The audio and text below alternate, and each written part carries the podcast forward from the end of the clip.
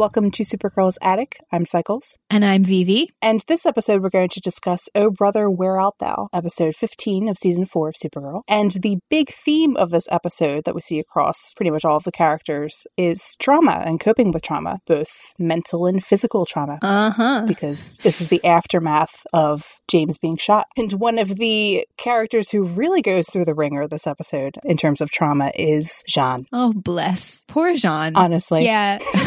I appreciate that they've been giving David Harewood some good material to kind of sink his teeth into because he's done a Yeah. fabulous job with it. Hmm. But poor J'onn in this episode was not not having a good time. No. So his story was a little bit separated from kind of the rest of the plots that were interconnected with what happened to James as being like the catalyst. Mhm. But it connects in the sense that when they're trying to figure out maybe who was behind the attack on James, J'onn still has this threat Manchester made in the previous episode in mind about saying like maybe you need to lose more Mhm. and thinking that it means the people that J'onn currently associates as being part of his family because in the previous episode Manchester stirred up all these memories of when J'onn lost his wife and his daughters in the Martian genocide. Mhm. And so he immediately assumes that Manchester must be behind the attack on James to get to him. Yeah. I think it kind of makes sense because it's like J'onn's like, well, today Manchester threatened my family and like expressed that he might use that against him to try to push him over the edge. And then James is shot by someone and they don't know who it is. And there's no one else like really on their minds about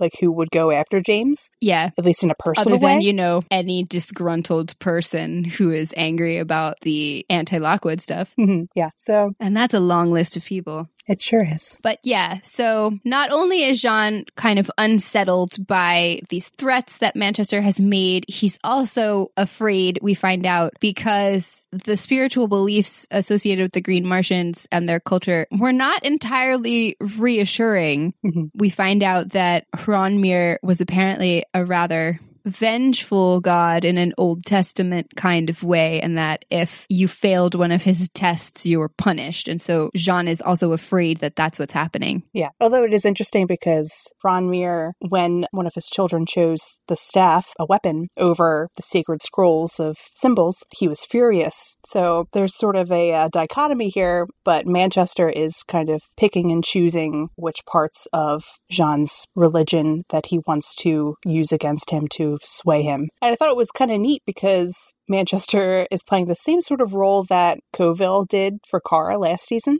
Mm, where he's involving himself in J'onn's culture and religion in the same way. And he like tries to teach him about his own religion and tell him how he should think about it. In the same way that Coville said, this contains Rao's words. This can remind you of what Rao says. And then Kara's pretty pissed off and says, I know what Rao says. You are perverting it. And it's also interesting because Coville was sort of collecting every bit of Kryptonian technology that it could find. And here we have Manchester stealing various artifacts from our alien leads. In the previous episode, he stole Kryptonian technology from the Fortress of Solitude, and now he steals the Staff of Kolar. yeah. And then when J'onn confronts Manchester with the staff and the way he's spouting these different tenets of J'onn's religion, he says to him, You know, you don't know what you're messing around with here, which is interesting because that statement kind of comes back around later on in the episode when we see J'onn make the decision to use the staff and being worried about what the implications of that are going to be. And then it's directly spliced in with footage of Lena using the Harun-El serum Yeah. to save James. And and again, we don't know what the fallout of that is going to be. Mhm. And they're both things taken from alien cultures. And Manchester takes the staff of Kolar because, you know, it's a symbol of war. And it was also an interesting image because, as you had mentioned, he's talking about these punishments that H'ronmeer would bestow upon those he felt failed his tests, which are kind of like, you know, the Old Testament plagues. And in the story that Manchester mentioned in the last episode of Moses trying to get the Pharaoh to free his people, he uses a staff Oh yeah. to enact some of the miracles. So it was an interesting connection there. Well, and it's also interesting in the sense that Manchester kind of made that threat to Kara about taking the place of the plagues Mm. and punishing people his way. And here he's doing something very similar with J'onn. Yeah, he's playing God still and also kind of trying to like speak for God in a way. Yeah, and it's also intriguing in the sense that he claims he's standing up for these aliens who are being oppressed, but he also is harassing some aliens Yeah. who are standing up for aliens who are being oppressed, which is not generally speaking what a good ally should do. No, Putting that thought out there. pro tip. Yeah, Manchester in this episode tries to use J'onn's trauma to manipulate him, kind of the same way that we see with Lex and Lena, which we'll talk about later on in this episode. But the very first thing that we see Manchester do to manipulate J'onn into giving up his vow of nonviolence is he burns his father's grave, which is like a double whammy Yeah. trigger because A, it's his father's grave where he died, which he knows about because of the psychic connection. Yeah. And then it's also fire, which, as we've talked about, especially in the J'onn episode, J'onn has had a fear of fire, a phobia of fire because of how his people burned. And then later on, Manchester makes J'onn watch his children die in front of him all over again. And then it's interesting, he sort of makes a white Martian appear in front of him as like somewhere for him to direct the feelings that he's having and then takes it away. And then it's just Manchester standing there. Yeah, and it actually was kind of reminiscent of the first time we saw J'onn react to a white Martian in season one, only with the contrast of in that one he froze and Alex got in front of him, and this time he did not. Hmm. To go back to another kind of topic that several characters talked about this season of acting versus not acting. Yeah. And then we also see Manchester trick J'onn into thinking that he's seeing Alex and Kara like zombies and they're dead and they're not happy with him. he's using J'onn's love for them and, and fear that something bad would happen to them the same way it did to his daughters on Mars against him to basically traumatize him into behaving the way he wants him to. And we see it really reinforces this idea that J'onn's family can be one of his greatest weaknesses in terms of morality. Mm, gee, the apple doesn't fall far from the tree on that one, Alex. right? yeah, so at the same time as he's like re experiencing as viscerally as he can the loss of his first family on Mars, he's now envisioning the loss of his second family, and Manchester is a threat to that family. Yeah, and I really liked the way that was staged. Number one, the makeup on Zombie Kara and Zombie Alex was really cool, especially the creepy eyes. Mm. And It might have been CGI, actually. It might have been, but it did look really cool. Mhm. Um, the way that they chose to stage it was very cool when. As we were talking about it, I realized that it's actually a reversal of the blocking in the scene from episode 115, where J'onn and Alex are sparring. And the scene ends with him having her in a chokehold like that. And they're disagreeing over whether or not to tell Kara the truth about what happened to Astra. Hmm. Astra, who Alex killed, Yes. speaking of the concept of whether or not to hurt someone or kill someone. and also in defending one's family at Yeah. any length necessary. but so remembering that, it actually was very fitting that Alex was the one who was much more in his face and kind of literally at his throat. It also makes more sense because they have a longer history together and she much more openly acknowledges that he's like a father to her. Mhm. And this was really playing on his fear as a parental figure of losing them in the same way that he lost his daughters on Mars. Yeah. So that was well set up and worked nicely with kind of things we've already seen before with all of these characters. Mhm. Really building upon the characterization that we've seen and, and making it more intense. That's one way to put it. And then when Kara sort of snaps him out of it, he reflects upon it and says, Is choosing the path of peace worth it if it means I could lose everyone I care about? Which is interesting because he expressed a similar kind of sentiment to young Kara in Midvale in the flashback Mm, and reminded her that she could lose everything all over again if she sort of pursued using her powers and becoming a superhero and exposing herself in that way. So, that's clearly his deepest fear that was instilled in him hmm. by being the lone survivor of a genocide.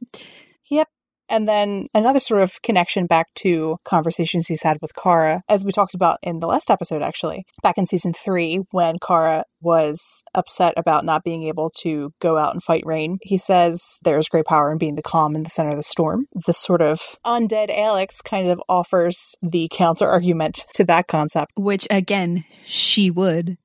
Uh.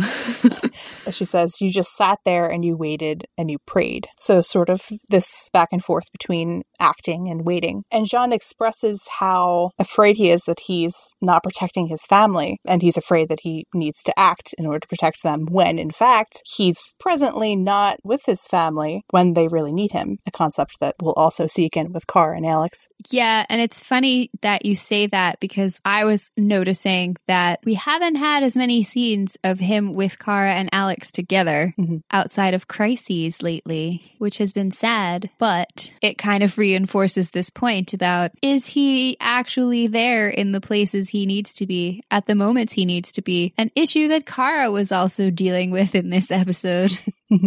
and you had the observation that they haven't had like space fam dinners lately. No. Which is sad but fitting. Toward the beginning of the season, we talked about how nice it was that everyone was together mm-hmm. all the time and, and how it would probably be a nice counterpoint to later on in the season when things start to get more intense and possibly people will be separated. And here we have it come to fruition. They've been setting us up for a fall in more ways than one.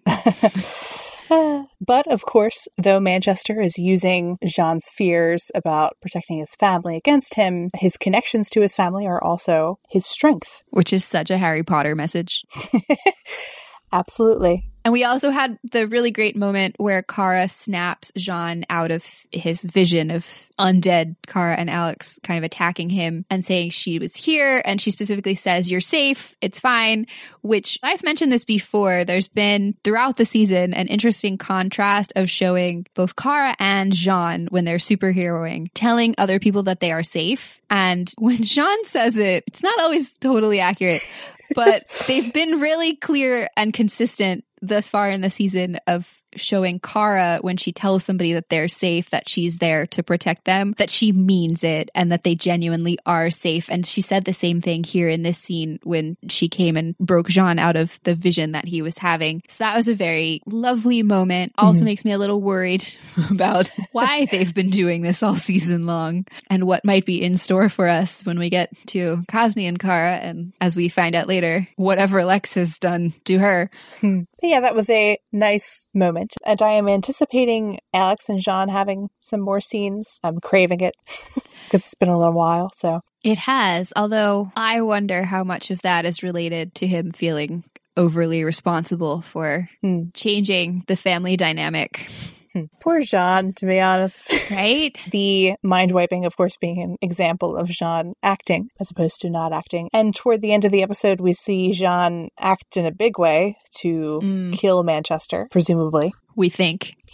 yeah, and he doesn't feel any sense of peace, like internally, mm. from having done that. He actually says to Kara that he no longer feels like he understands who he is, other than that he's figured out who he isn't, mm. which is that he can't be a man of peace in the way that his father was. So we will have to see where J'onn's arc proceeds to after this. Manchester looked like demolished by the staff. And it left Brainy's ring behind mm-hmm. as a concrete object. So, as far as we know, it did happen.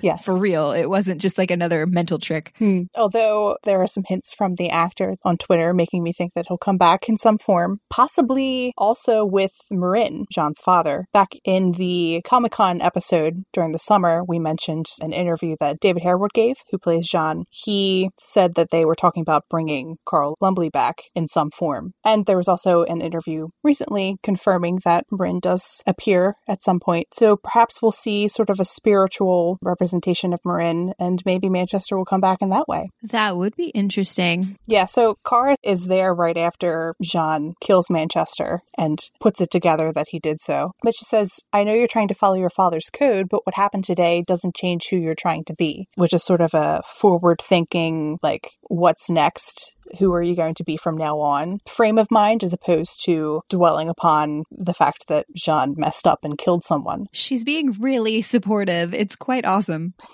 yes. And it's kind of similar to how she was when Lena told her that she tried to kill Edge. So hmm. she doesn't go like, "Well, that was bad. That's really messed up." She says, "Oh, okay. Well, the good news is you didn't." Kara practices good reflective listening skills when she needs to. yes. But in neither of those cases does the person think that they did the right thing. Hmm. So Kara doesn't need to like lecture them on right and wrong so much as say, okay, well, we can handle what has happened already. And it's interesting for her character because she is really like stubborn in her thinking sometimes in terms of morality uh-huh. and like what the right choices are in terms of the greater good. And she was like that with J'onn earlier this season, but she's not like judgy in terms of like, oh, you did a bad thing if she thinks that the person already knows that. No, she's quite thoughtful about it. Which I was like, oh, well, there was that time when she was mad at J'onn in season one for killing for killing Aunt Astra, her aunt, which is like obviously something that might make someone angry. But it was also the fact that J'onn made that choice and was number one, he's a powered person and would have more of a capability of imprisoning Astra in Kara's mind. She had no idea what was going on in that situation, but still not convinced she really does. right.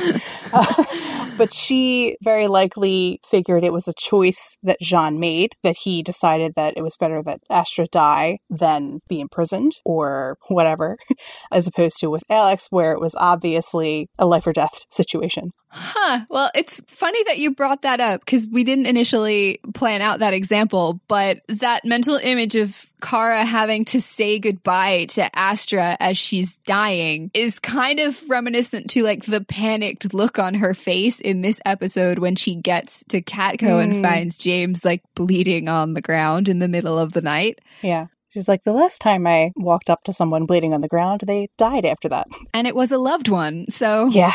So that takes us to Kara.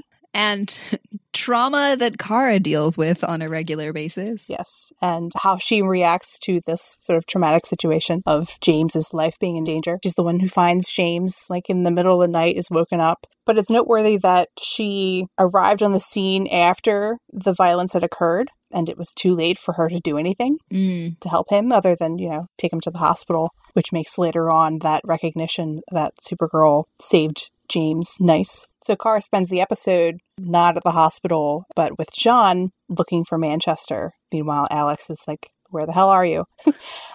And this sort of ties back into Kara's trauma, some formative trauma for her. She says to J'onn, After what happened on Krypton, the way my mom stood by and did nothing, I've always sworn that if I can act, I will. This idea, of course, that her mother was unable to save Krypton looms over her. But then there's also the fact that Kara was powerless and a kid when her planet died. Wait, do you mean powerless in a literal or a figurative sense?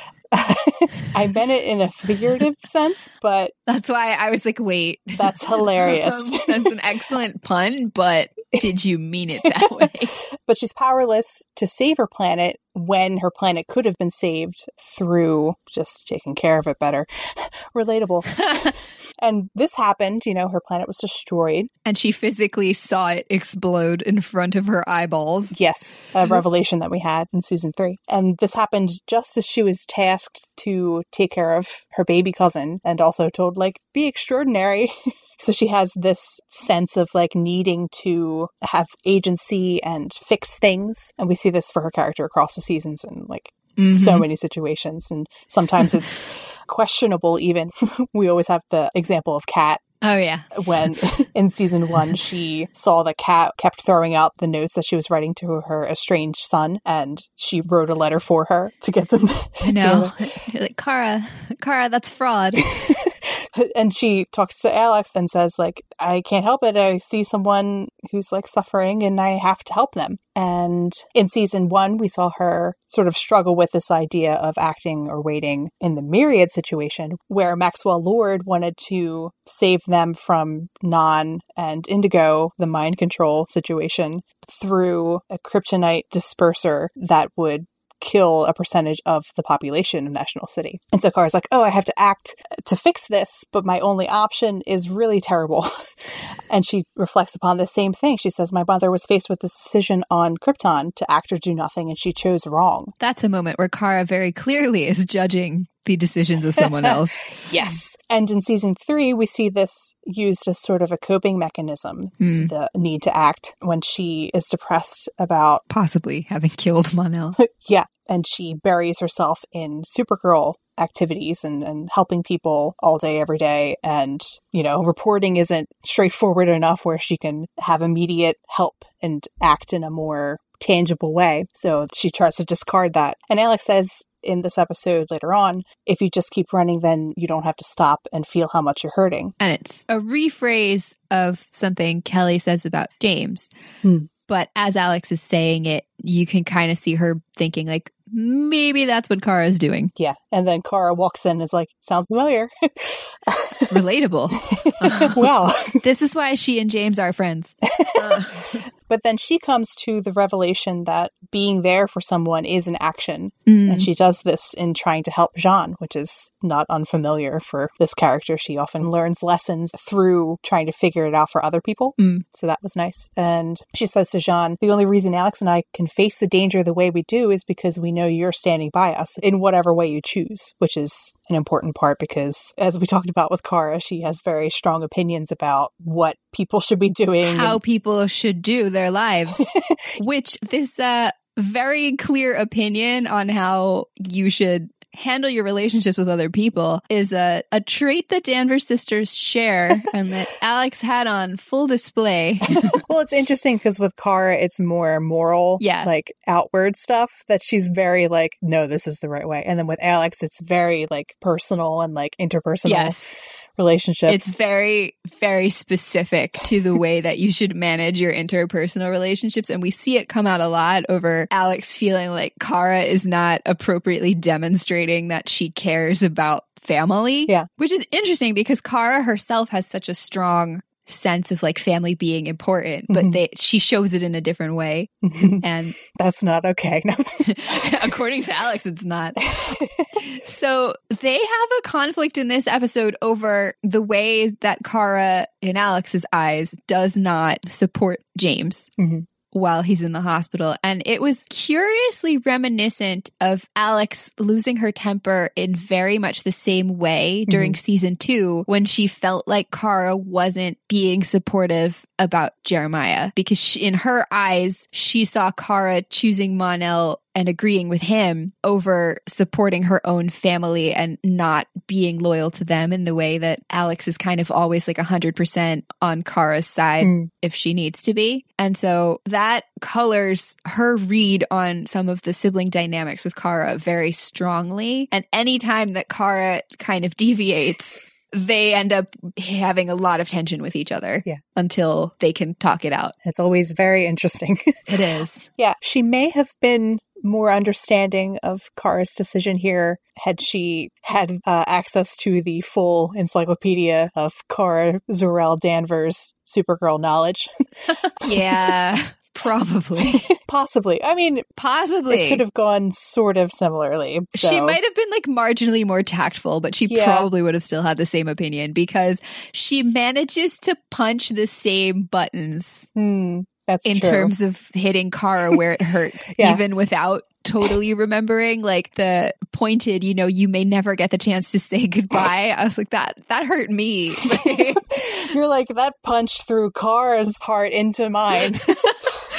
but and it's interesting because Alex doesn't remember that Kara is Supergirl, but this is the way that Alex can hurt Kara. Hmm. And we've seen it come up in multiple seasons. The times that she gets through in like a negative way, it's always very, ver- it's verbal and it pulls on Kara's emotions because Alex can't physically hurt her. Like if they got into a fight like normal siblings. Yeah. But it's extra cruel actually to go back to what we mentioned about it being kind of like Kara finding James was kind of like when she showed up to see Astrid Astrid dying. Hmm. Yeah, we know that saying goodbye is sort of a point of importance for Kara. She says in season one, I didn't say the things that need to be said when I left Krypton, and I wanted to make sure that I said them now. This was when she was sort of going through her goodbye tour, and she thought she was like going on a suicide mission. Yeah. Yeah, and then she couldn't say goodbye to Alex because she feared that if she did, she would never leave. And it's sort of interesting that she feared this sort of goodbye, like emotional connection would prevent her from acting. And we see that same situation here where being there with James, and if the situation arises, saying goodbye to him would prevent her from being out and looking for Manchester and acting. But as we discussed, she comes to the revelation that being there for someone is acting and important, especially to Alex. Yeah, and there was a nice reinforcement in this episode of this idea that came up repeatedly in season three that justifies kind of why Alex went through with the mind wipe in some ways, because she said multiple times that Kara is the most important person to her, not Supergirl, but Kara, her sister. Mhm. And that was very obvious in this episode. She was like, you know, we need you here. I need you here. And she even makes that point. She's saying, you know, James could die and you just left me here alone to deal with all of that. And I'm upset too. And so are you. What are you doing? and Kara left Lena there too. And also Brainy, who apparently hangs out with James and Nia. And she doesn't even know that James's sister is there. So from Alex's side of things, it does look like Kara really is kind of saying that she doesn't care. But in the sense of it being specific to Alex and, and her Mm. Needing Kara for emotional support, it reminds me of the scene in season two when Kara was talking about how she might go and leave and live with Clark from now on. And Alex is like, uh, what about me? Yeah, it hurts her feelings. yeah, and it has that kind of same flavor of anger where she like kind of lashes out because Kara is not performing her sort of familial duties in the way that Alex would expect her to, and also is like hurting Alex. Yeah, and then the way that that wraps up is Alex kind of comes to this realization that this is Kara trying to cope, but Kara also comes to the realization that, you know, she's been kind of also dealing with this loss of Alex's support in some ways, but that the way that she words her her sentence to Alex is very curious in light of that. And she says, you know, being here with you isn't nothing, even though there's a part of that relationship that's missing. She's like, no, this is really Hmm. everything to like it's important to me and I should be here. Yeah. And what's interesting about that is that Kara comes to this revelation that she is like avoiding being there and, and funneling everything into doing something. And I don't know that she would have had the opportunity to if Alex knew that Kara was Supergirl, because Mm, being Supergirl is a really good excuse. yeah. If she had been able to fall back upon that, Well, Alex would have let her. Alex would have let her, and Kara might not have had the sort of internal recognition that that was a problem and that she was doing that. Yeah. And then the other kind of amusing but not part part of that scene. First of all, the way that both Kelly and J'onn gracefully excused themselves was very entertaining in order to let Alex and Kara kind of air their grievances with each other. But it was also interesting the way that they both described what it feels like to be helpless Mhm. because the words they chose to describe it mirrored each other, but Kara's was like more extreme. Yeah. Alex said, you know, feeling helpless is scary. Kara goes, yeah, it's terrifying, which is curious in that I'd almost expect it to be the reverse. Hmm. Because Alex tends to outwardly panic more when there's something that she can't control. Yeah. Well, I'm just thinking in terms of what we talked about with Kara and like Yeah. No, I'm, it makes sense for Kara. how her worst fear is like not being able to save Save people. someone, you know. Yeah. Kara's like, I'm about this one thing, which is helping people. and if I can't do it, but yeah, it made sense to me. No, it does make sense. It was just really funny because I was like, this is to quote Alex in season three, this is why they're both the ways they are. um, neither one of them likes to feel helpless or vulnerable, and they go about it in different ways Mhm. to kind of cope. But it's also why they get along so well. Their need to not feel that feeling complements each other. and then it, it's also interesting because Alex had that exchange with Supergirl where she thought that Supergirl couldn't be vulnerable and couldn't feel helpless or powerless, you know? Uh huh. So that's a nice uh, continuity. And we also see Alex in this episode try to act in her own way Mm-hmm. with Lena and the Harun-El serum. Yeah, that was. I've gotten a couple questions about this on my blog. Someone was like, "Can you please explain what happened there?" Because I think it was in character, but I'm not sure. like, and it was really funny as I was watching it. I kept being like, "Alex, what are you doing?" And I was like, "No, that checks. You would do that." Um, it's Alex when confronted by an extreme situation where she feels like she doesn't have a lot of time or a lot of options will think through to like any and all available choices that can get her the outcome that she wants. And this is a trait one can admire. but in this case, it was a little bit inadvertently playing into the Lex Luthor scheme, Hmm. which if Alex knew that, she would hate with a passion. Yeah, which she Um, might find out. she might find out. But essentially, this was Alex, you know, being very worried about James. She's accepted James into her life as Vam. and she knows that there is a potential way to save him that won't totally harm his quality of life or his ability to survive this very horrible gunshot wound. Mhm.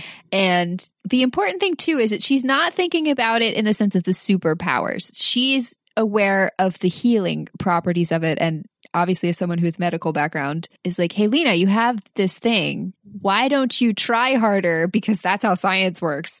Um, Uh, well, it's funny because Alex, as a character, is always like her determination is what wins out. yes. We always make jokes about that that meme of like the angry sparrow. Um, the bird that keeps itself in the air by sheer force of will yeah, Yeah. that is alex like 110% she is convinced that just mental toughness will get you Yeah. through and for her it is pretty true most of the time Yeah. That's why, you know, she's in all these situations with aliens and like ends up defeating some of them and opponents that she really by all rights should not Yeah. be capable of defeating. Cars Yeah. like, I'm impressed. um all the martians are also impressed. So Alex has her very like not only is she really stressed out and you know there's a reason that you're not the doctor of your family members. Yeah you shouldn't be. Season three. Um, yeah meanwhile Alex is like let's intubate my sister. This is fine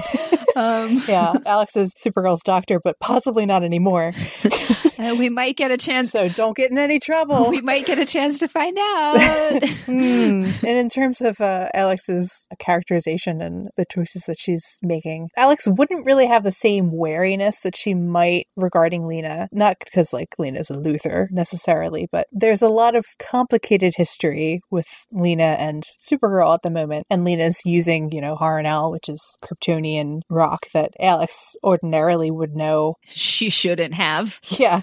and that Kara entrusted it with her and she ended up using it to join the, you know, fight against aliens. So that element isn't there in that dynamic. And it kind of opens up Alex to being able to trust Lena more than she might in other circumstances. Mm. Well, it kind of builds on, like we've talked about, how Alex very much throws down for the people she deems like her people. Mm. And even going back to the Luthor's episode in season two, because Kara was so adamant in her belief of Lena, Alex actually did stay silent and respect Kara's Mm. opinion, despite the wariness that she had and has had for a while. Which is funny because that's not something Kara would have done.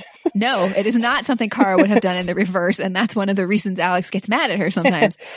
and so here it's really a magnification of that, of taking out Alex's awareness of maybe some of the things that Lena's done that have negatively affected Supergirl, even if that wasn't Lena's intention, which in many cases it wasn't. Hmm. And without that, she's like, You're Kara's friend. You're also my friend. Therefore, I shall, you know, support you yes. which is quite refreshingly honest as opposed to uh, most of the people Lena is used to dealing with.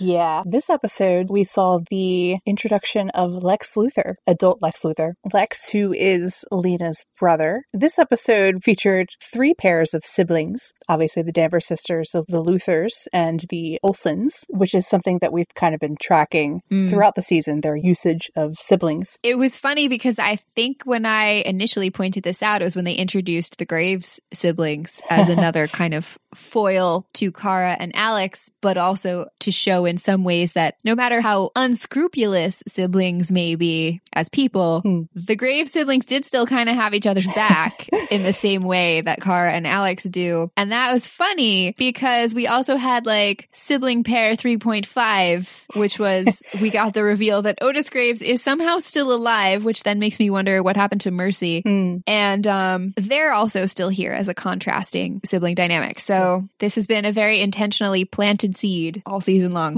And it's kind of interesting because we have the Danvers sisters who start off the episodes sort of separate and there's a bit of strife there and then come together. The Luthors have a tentative partnership. A truce, yeah, an entente, if you will. At the beginning of the episode. And then by the end, there's that twist of betrayal, the stab in the back for the Ides of March.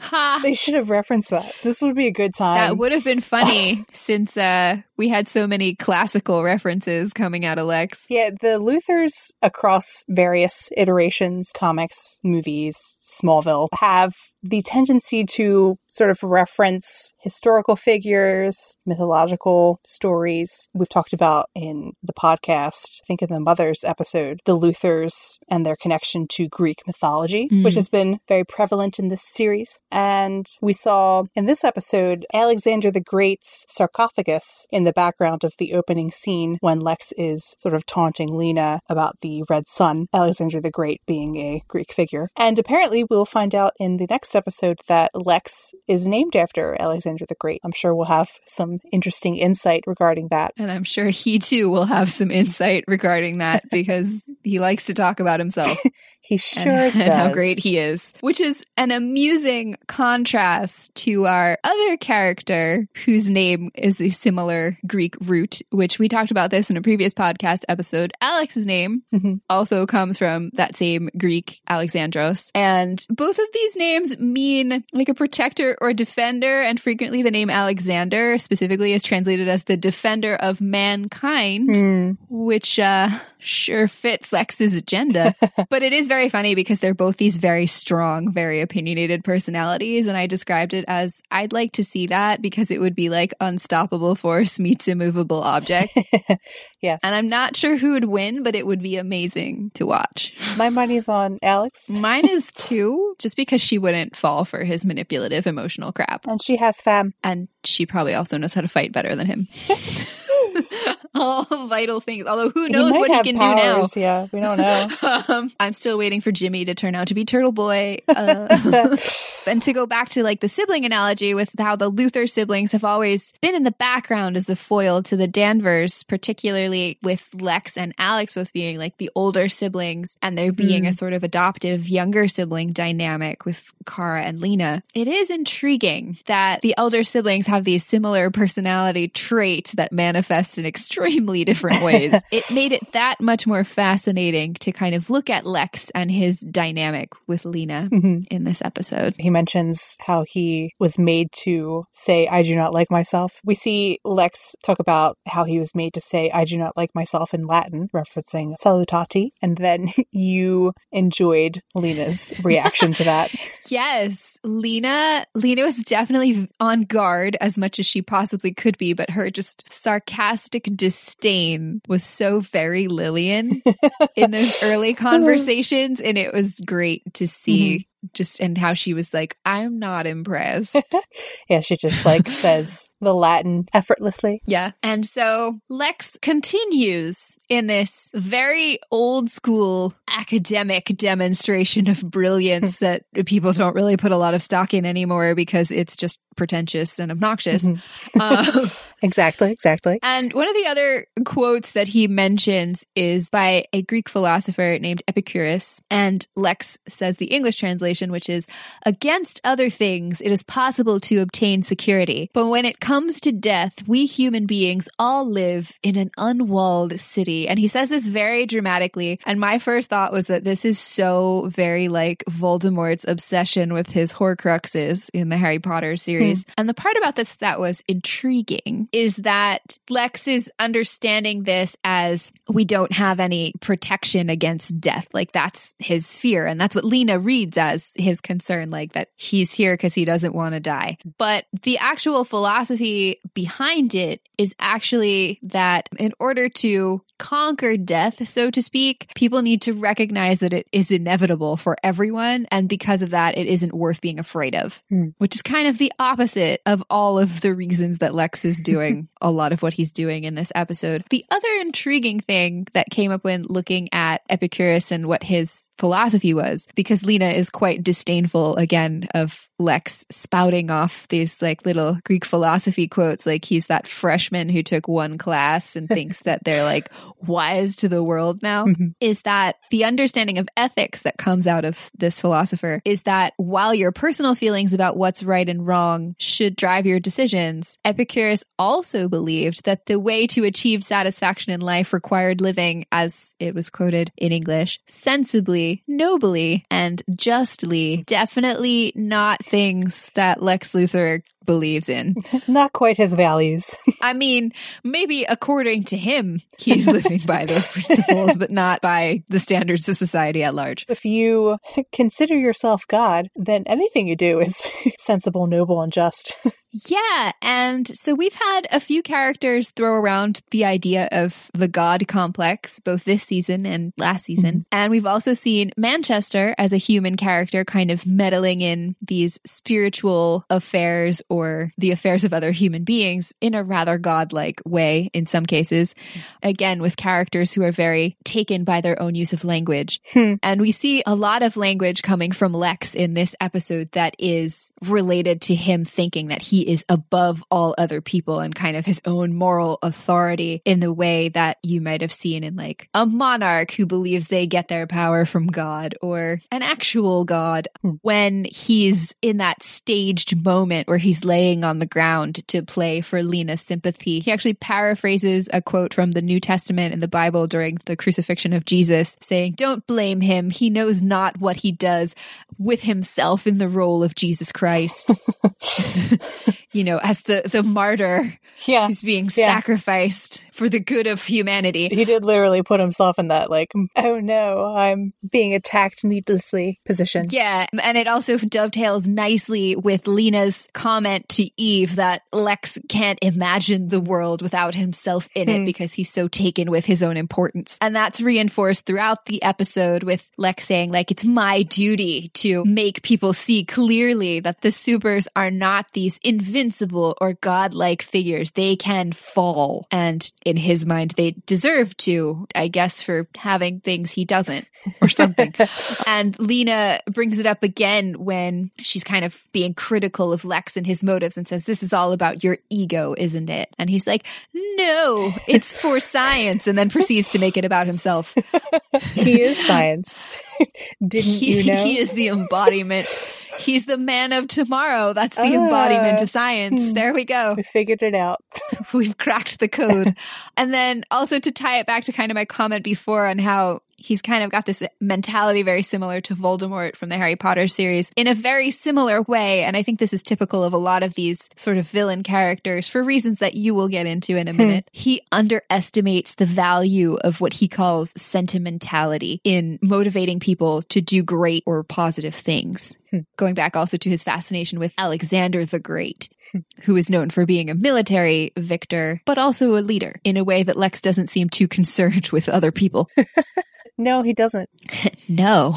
And there are reasons for that. Talk about Lex and his psychology, please, Cycles. I would love to. Because when I read your notes, I got really excited about this. So let's go.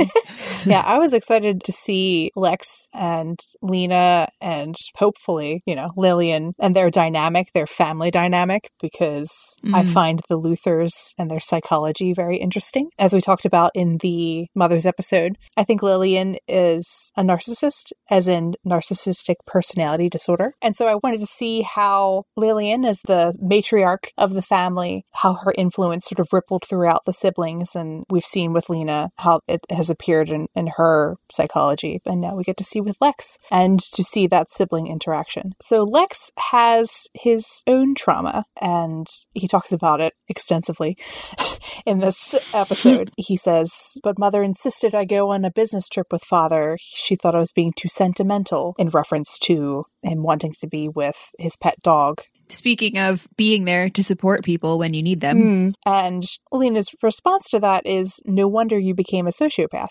She's so calm when she says it too.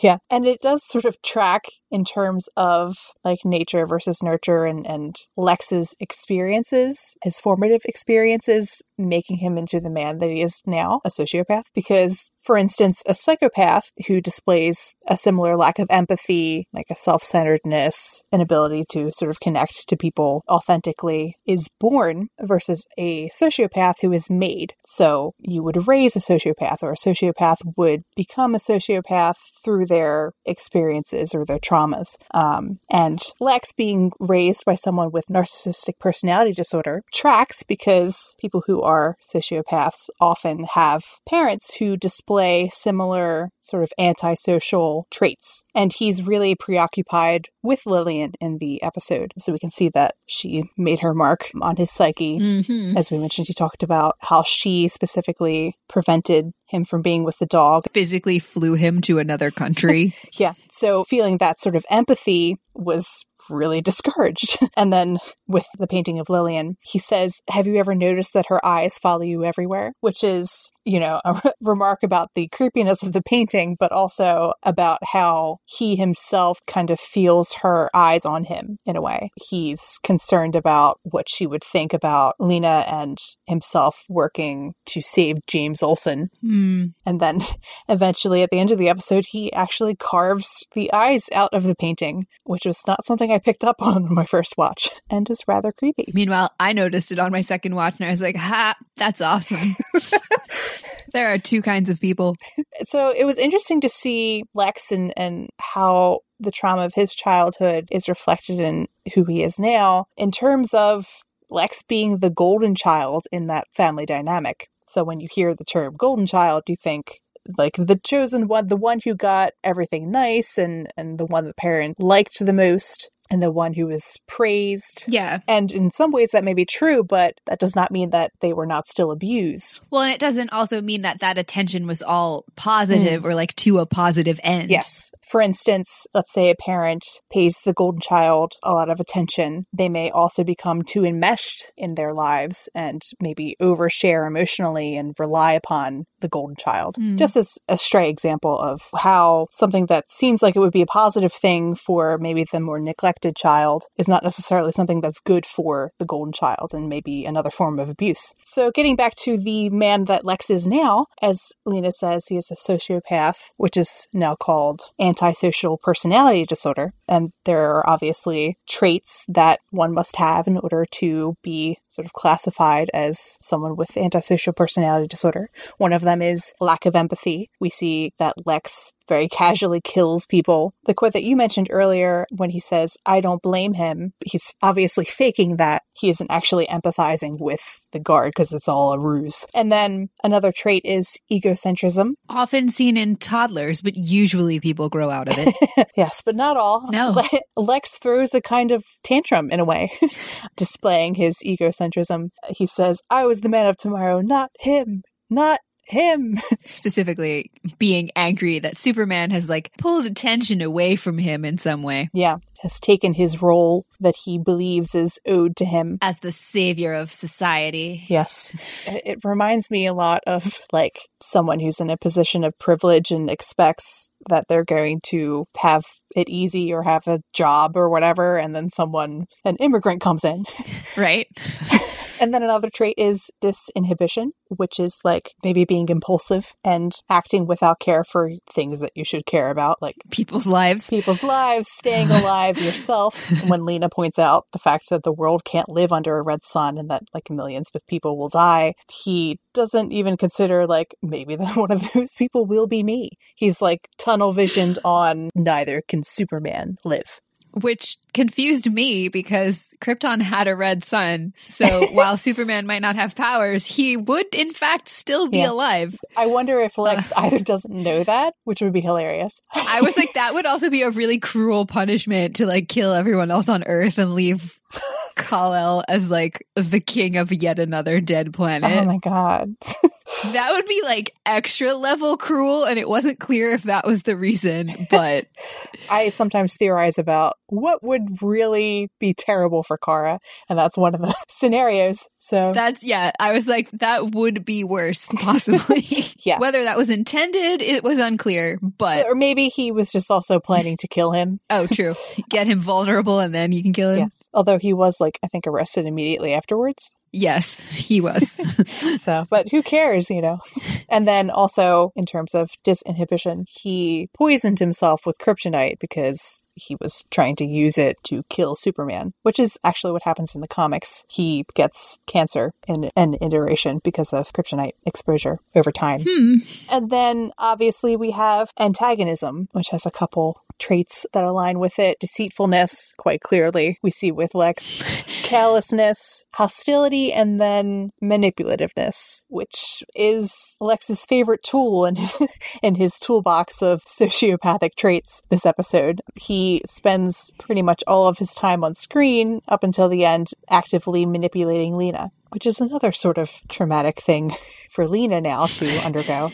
Yeah, and it's also kind of interesting in contrast to what I mentioned before about how, in terms of the Danvers sisters, when Alex is really looking to get under Kara's skin or kind of hurt her, she will be passive aggressive and kind of emotionally manipulative too. Mm, yeah, there are lines though. There are lines, yes. Yes. So Lex is criticizing her as they're working together on the Harun-El serum. And she goes, Are you going to taunt and provoke me the entire time? And he says, This is how we've worked together ever since we were kids. So this is something that goes back into their childhood. And he talks about how he used that as a tool to motivate her. And so he was manipulating her even then. But it's also a great excuse for treating someone badly.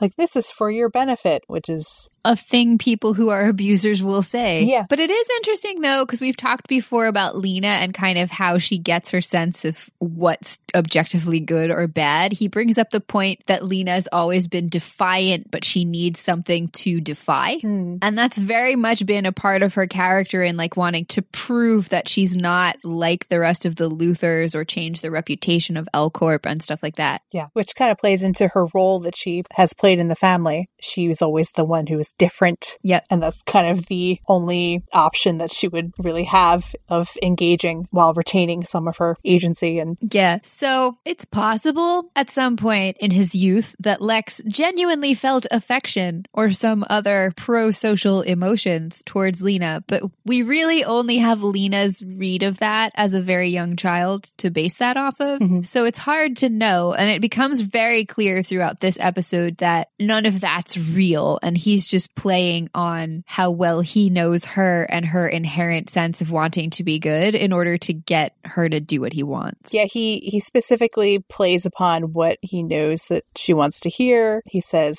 I want you to know with certainty that while I came from poison, you came from love. And if the rest of this family stands steadily in the darkness, you will always fall into the light. Clearly telling her exactly what her deepest hope is. We've talked about Lena as a character and what motivates her, and it's always trying to sort of scratch out that innate fear that she has that she is a bad person. So this is the best possible thing anyone could ever say to her. And it's also interesting because he, in his manipulative scenario, where he sort of stages his various players, kind of like a game of chess, which they played Mhm. as children, he stages it like the guard, who turns out to be Otis, attacked him for no reason. That that guard is just a jerk, which put Lena in a position where she could swoop in and be the hero Mm. empathize with Lex and do the right thing and help him. And another thing that he plays upon that he knows Lena would want to hear is validation and like positive regard. He says, You always wowed me, always. I'm proud of you. And yeah, he's trying to make it seem like he knows he's dying and he wants to, like, for once in his life, say the things that he should say. Kind of going back to how Kara has this thing about, like, needing to make sure people hear Mm. all of the things and, like, they forgive each other in case they're going to die. Mm. But for completely not wholesome reasons. Yes. And poor Lena, because every really, every time anybody tells her something nice, it's because they're secretly trying to get her to do something terrible. Yeah. And we see in season two with Lillian, Lena says that she knows that she's lying because she told her that she loves her. So apparently, that's one way that the Luthor and Danvers family are very different from each other. Yes. Uh, it is funny that he says that specific phrase, I'm proud of you, Yeah. because that's a Danvers sisters positive Yes, actually. association there. And then you pointed out that Rhea in season two manipulated Lena the same way. Yeah, by kind of flattering her intellectual capabilities and her ability to problem Mm. solve. And she was giving her mentor like encouragement and saying she was proud of the work she was doing. Yeah. And she also talked about how she's unlike the other Luthors. Yeah. That she was wrong to think that she would judge her for being an alien, playing upon her need to be good as well. So that was an effective tactic for Lena. Poor Lena,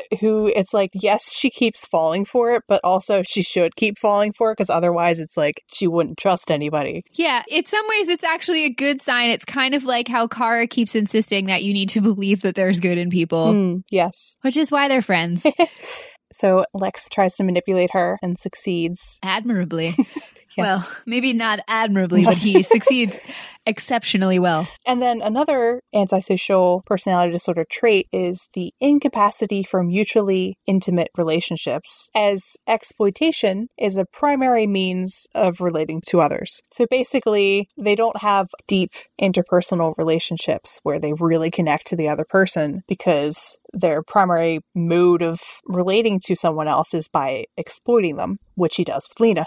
And after he validates Lena and makes her feel like she's a good person, he says, This sentimentality will kill me faster than the cancer, which is probably the most honest thing he'd said in the episode. Probably, yeah. And it's also interesting in terms of healthy interpersonal relationships because he's perfectly fine using Lena, but being helped is a very different feeling, and he does not like that. He says he's not used to it, and he says it's weak, pathetic. I'm pathetic. It's weak, also possibly one of the few honest opinions that he shares in the entire episode. Yes. And this is quite the contrast with Kara and how the Space Fam functions and, and how they help each other all the time. Right at the beginning of the series, in season one, episode two, Kara says, Growing up, I was taught that to accept help from people is not a shame, it's an honor. That's when she introduces the concept of El Mayarah, stronger together. And you notice that during the course of Lex and Lena's quote unquote working relationship, there was something resonant in a real life kind of way. yeah, so this actually came up in the first podcast we did talking about science in Supergirl. I think Ultranos brought it up, talking about the way you see certain kinds of sexism and gender dynamics at play within the STEM fields because you have Lex being intentionally very dismissive of Lena and Lena's contributions to her own success and kind of belittling her. And Lena turns to him incredulously and is like, Are you actually trying to take credit for me by saying that I could never have gotten here if you hadn't been an asshole? and that's such a thing that women run into in any field, but in particular in that field, which is very male dominated in the sense of you do feel like you're being talked over or walked over, or other people are trying to take credit for your achievements. Hmm. So that was cool to see that kind of subtly woven into there. And then the other thing, which makes me think maybe someone listened to uh, poor Anivo's stressed ranting about medical ethics and experimentation because Lena snuck in a mention of the fact that she apparently did do animal trials before she moved on to um, Adam. So thanks for that.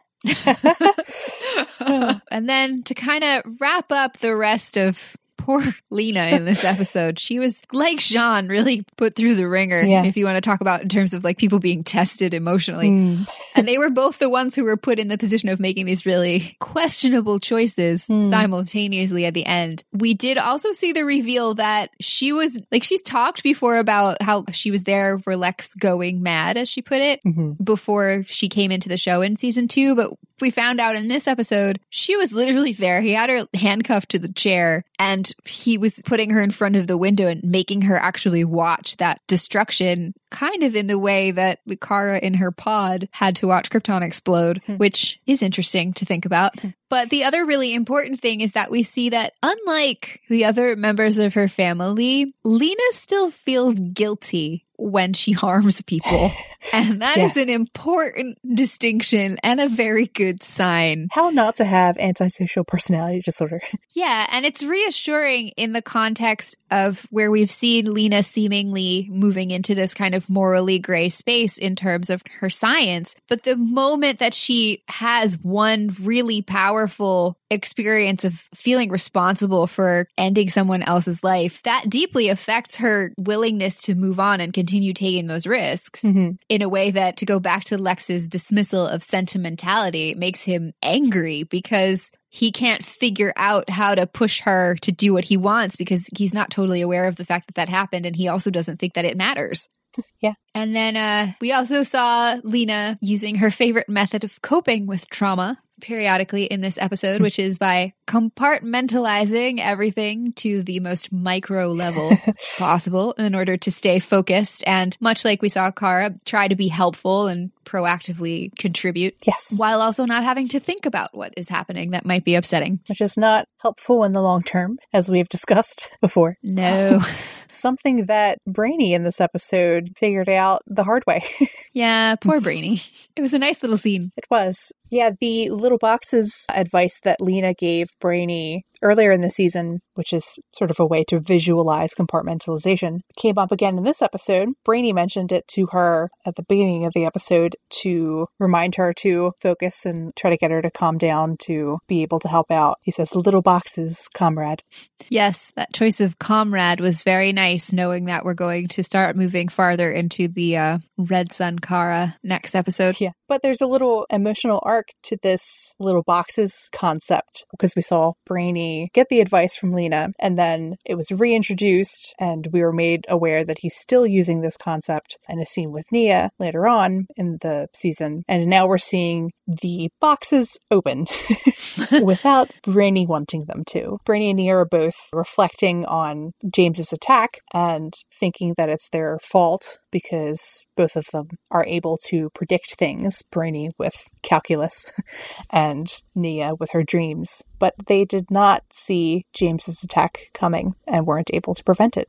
Yeah, and that the scene took a turn that maybe we weren't quite expecting at first because all of the sudden, as you said, Brainy's kind of other emotional boxes crack open and you realize that this sense of helplessness that he's feeling is running much much deeper than just this thing with James that is Mhm. happening presently.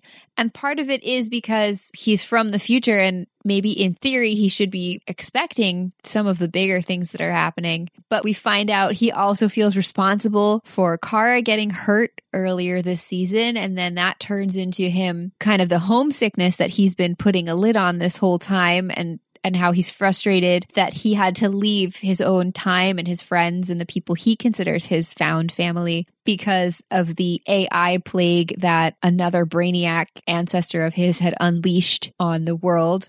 And then that turns into, very similarly to Lena, this frustration that every member of his family, so to speak, is also evil. Mhm. And this reconnects back to why he's been so upset about the loss of the Legion ring, because in his eyes, that was somebody validating, you know, much like Lena's been seeking all this validation. It was somebody giving him a vote of confidence and saying, no, yes, you really are a force for good and you can do good things. Mhm. So it is interesting that Lena was the one to give him that advice. But Brainy has been using some interesting sources for mental health advice. It's an eclectic mix of sources. Yes. With Lena, obviously, she said that metaphor about the boxes once and then he really stuck with it. And then when he talks about Mon-El in that sort of rush of information that he gave about all the things that he was upset about deep down, he said that he was always a bit dismissive and then says, microaggressions are their own form of trauma, which sounds like a direct quote from something he read. Yeah. It's a legitimate statement yeah. that is very relevant, but yeah, it does sound like he's quoting something. He's not wrong. It's,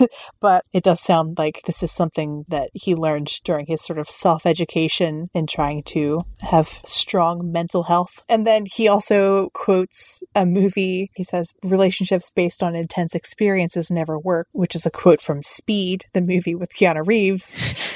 and he acts like it's like sage advice and takes it very seriously. Which delighted me because that was intentionally there to poke fun at the way Lex was quoting Epicurus hmm. and the other ancient philosophers because to Brainy, quoting Keanu Reeves is a thousand year old profound quote. Much like Lex thinks he's quoting these thousand year old profound quotes, and you see Nia as someone who's contemporary to that material being like, the wise man is this movie character. Yeah.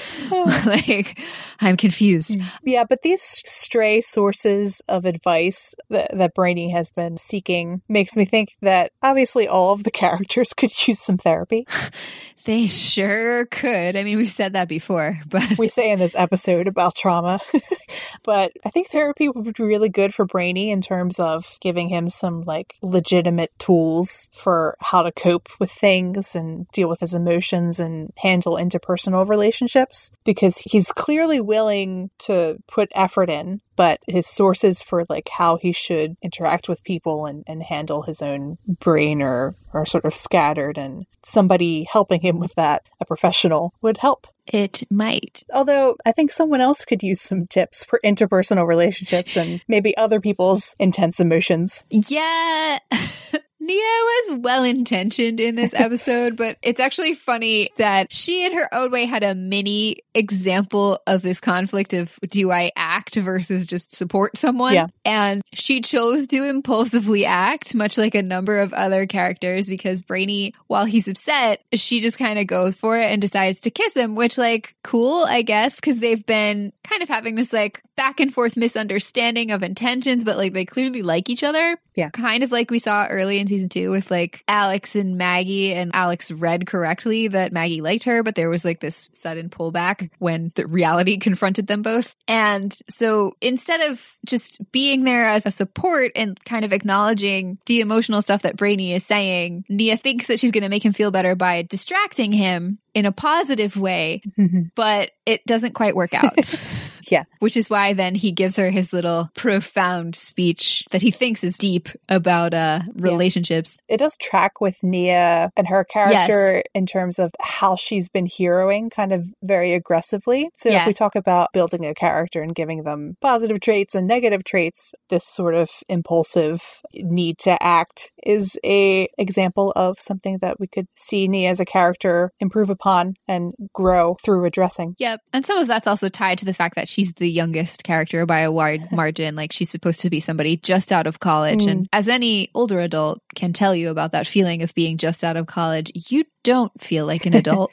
and then we come to the person who has sort of triggered this chain of events across the various characters, the sort of traumatic event that starts off the episode with James and his attack. So in this case, we're talking about trauma, which for James, there is some mental trauma, but also specifically very deadly physical trauma to his body that happens. Over the course of the episode, it's revealed that not only was he shot in a way that it hit his spine and could create a lot of permanent damage, even if he doesn't die. We find out that whoever did it was extremely cruel in the way that they did it because they used a bullet that was meant to fracture once it entered the body and create extra tissue damage and make the injuries even worse. Hmm. And the other little piece of insight that we get about James and perhaps his history with trauma that we might get some more detail about going forward is introduced by his sibling, who we finally get to meet in this episode. And we find out James has made at least 12 trips to the emergency room in his lifetime. Mm-hmm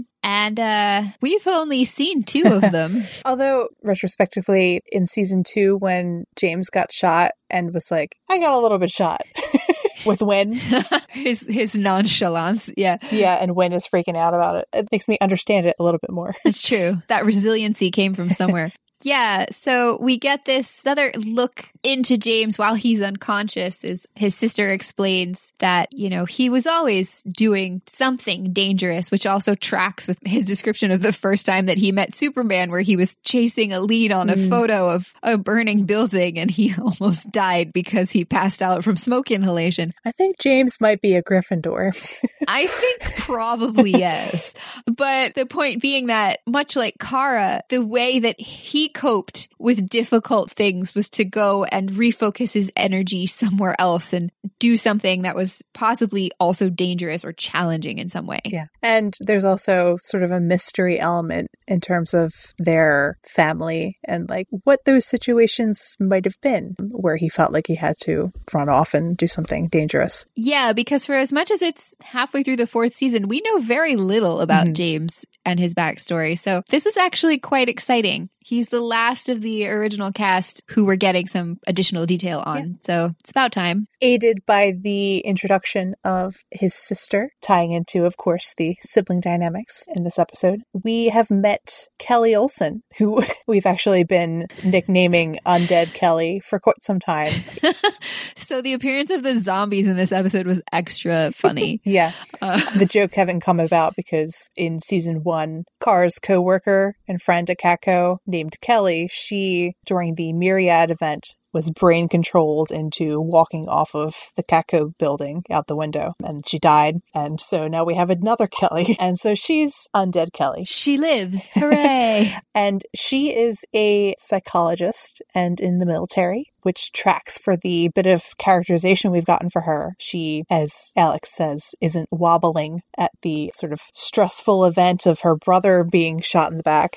No, which I pointed out to you is like the exact opposite of what Alex does whenever something is wrong with Kara. yeah. I mean, like, Alex will sort of maintain her calm if she has to be in doctor mode, but if not, forget yeah. it. yes and watch out uh, also. Yes, you should be afraid.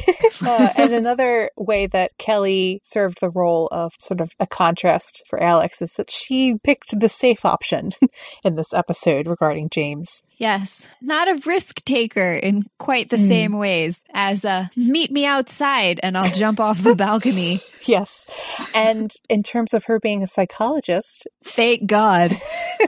we mentioned wanting people to have therapists, but maybe they'll absorb some mental health by osmosis being around her. Maybe, yes, we need someone now that J'onn has lost his calming right. chill. someone else can pick up the slack. Yeah, she can serve the role of just being there. Maybe she's gonna work with J'onn Ooh. with the uh the alien therapy circle. That would be nice. That would be cool. But she's exciting as a character, and she's going to stick around for a while. She has a um, season five contract. Yes.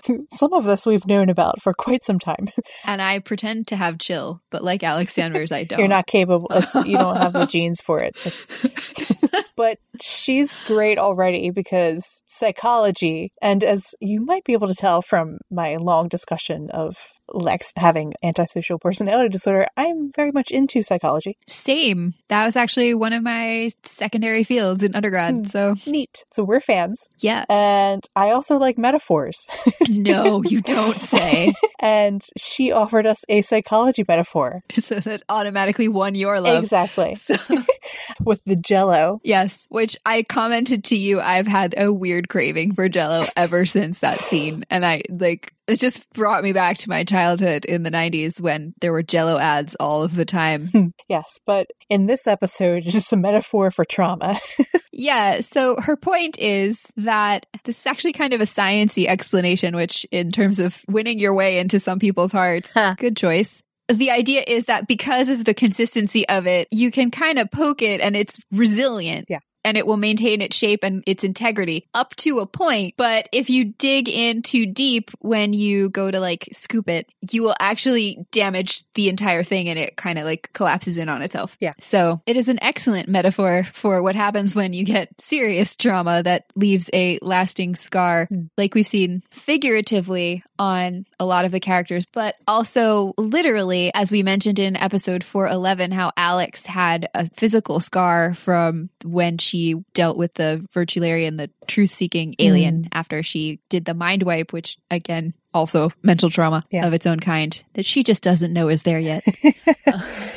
and then speaking of the Danvers sisters and the sacrifices they will make for each other. In a contrasting example here, we don't get to see Kelly and James interact too much because James spends the bulk of the episode in surgery and trying to not die. but we do see in the way Kelly interacts with other characters that she is every bit as protective of James as Alex can be of Kara. And that was actually very cool to see because it's a very different energy, but it's a very similar sense of like, I am going to do what I think is the right thing mm. to protect my family. Yeah, we got to see Alex and Kelly sort of bond over having siblings and that trait that we mentioned that James and Kara share of running off into danger to presumably help somebody so that you don't have to feel your feelings. Alex sort of completed that thought and recognized that concept because she herself recognizes that in Kara. Mm-hmm. She also does it too, a little sometimes. Yeah. And in that moment, they were both sort of the sibling who was left waiting while the other sibling acted. And then something that Kelly is doing a little bit better with than the Danvers sisters. she called her mom to get James to talk to her after the traumatic event that just happened. Yeah, that was quite exciting and immediately endeared her to me forever because I have regularly joked since at least season three that for as close knit as the Danvers family is, it's a little odd that like there's never any stray mentions of like calling or texting home because like Eliza doesn't live that far away and I presume she watches the news. so like there are times when she, she'd hmm. probably be aware that like one or both of her children might be like in danger. Yeah. But I'm like, Alex is probably like, I didn't want to worry you. And Kara would do that too. So on the other hand, I kind of understand why. Yeah. They're a family full of women who like to protect each other from feeling upset feelings. And it sometimes backfires. it's, it's, true. And so we see Kelly reinforce some familial bonds. And we also see that she sort of understands the kind of found family of the space fam. Yeah. She says about the assorted people who are waiting to see what's happening with James. These people are family too. Which actually is a nice mirror of Alex convincing J'onn to let James and Winn be there in season one when Kara was under the Black Mercy. Hmm, yeah. And she knows how James feels about Kara, at least, and, and apparently has met her before. Yeah. When did that happen?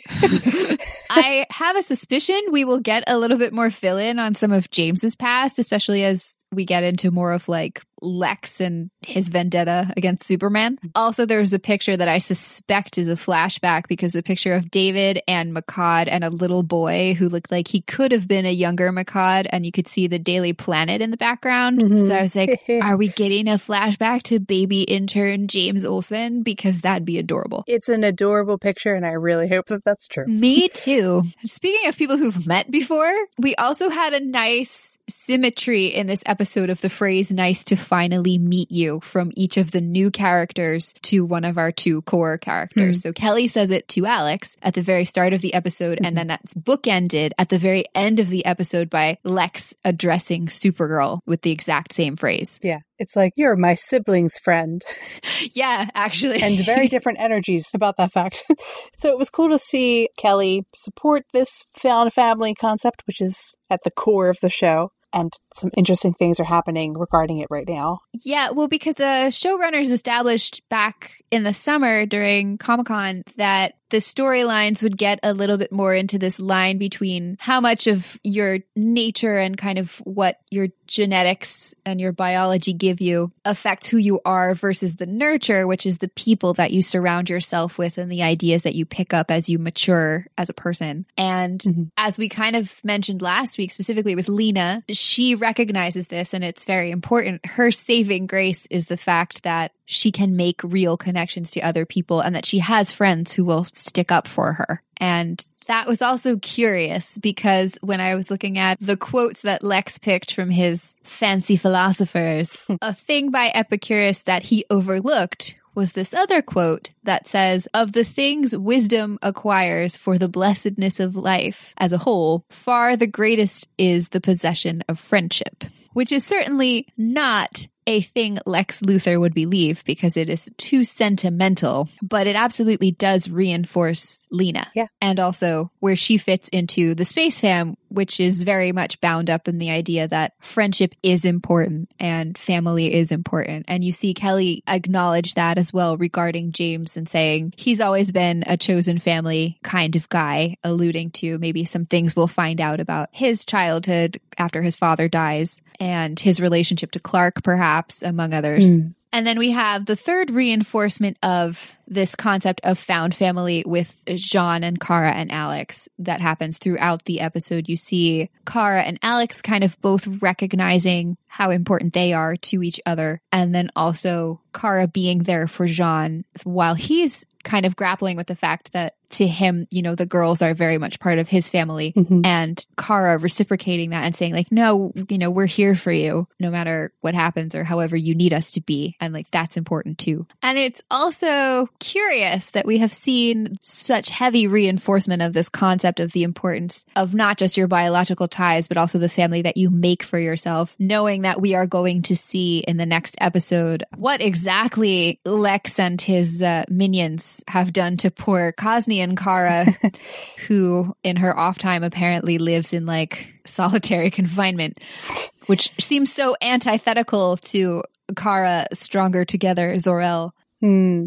Yes. We'll have to see how they have nurtured her into however she will be. Yeah, and also how much that will override the kind of what we see as innate in our Kara drive to help other Hmm. people and be a good person. Yeah. Should be exciting. It should. Speaking of things that were exciting, before we go, final takes on this episode. Eve the betrayer. Ah, yeah. she has been plotting away this entire time. And that was a pretty awesome reveal. It was fun. Yeah. In some ways, we should have known the whole time because she's Miss Tessmacher From the movies. who worked with Lex. It's like, oh, duh. It fits in like a perfect way, but it was surprising and, and cool. It was surprising, but we also did catch some of the foreshadowing. Yes. Because we talked about this in um, Rather the Fallen Angel with the joke about Adam and Eve, but Eve playing this role of kind of tempting Lena and pushing her into keeping Mhm. going and doing the human testing and everything. And uh, now we find out that was very, very on purpose. Yeah, it's funny because we said it as like a vague sort of connection. Like she plays this role in the story and she just kind of fit. sure did. Now it has a deeper, like, yeah, she definitely was purposefully tempting Lena as opposed to just kind of casually being really supportive of the idea. Yep. So actually, it's going to make rewatching a lot of Eve stuff from even season two all the way onward very fun to go back to. Yeah. We've already kind of started doing it in preparation for episode 417 coming up in a couple of weeks, which is entitled All About Eve. So presumably we'll get a Hmm. little more fill in on how her working relationship with Lex came to be and how she ended up at Catco having no idea that Lena would ever buy it. Yeah. And maybe finding out a little more who was her original target or was it always Lena? Also, All About Eve is the title of a movie. And I think we'll find out that this Eve bears some creepy resemblance to uh, the character Eve in that film. Yeah. But next week we have the episode called House of L, as in the letter L, as opposed to the E L L that is Kara Zor-El's family surname. so the L could be Luthor. Yes. And apparently that title is a play on the actual Red Sun comic. So they're not doing the same take, like 99% sure. but it'll be interesting to see how they've made alterations to that story from the comic and what they're going to do with it. Mhm. So that should be exciting, Yeah. especially since Melissa teased a couple weeks ago that there's an episode coming up where she was playing Kasnian Kara that she's really excited for people to see. So Her second favorite to film ever on the show. So that should be really exciting. it should be. And we will see you guys next week for that. Thanks for listening.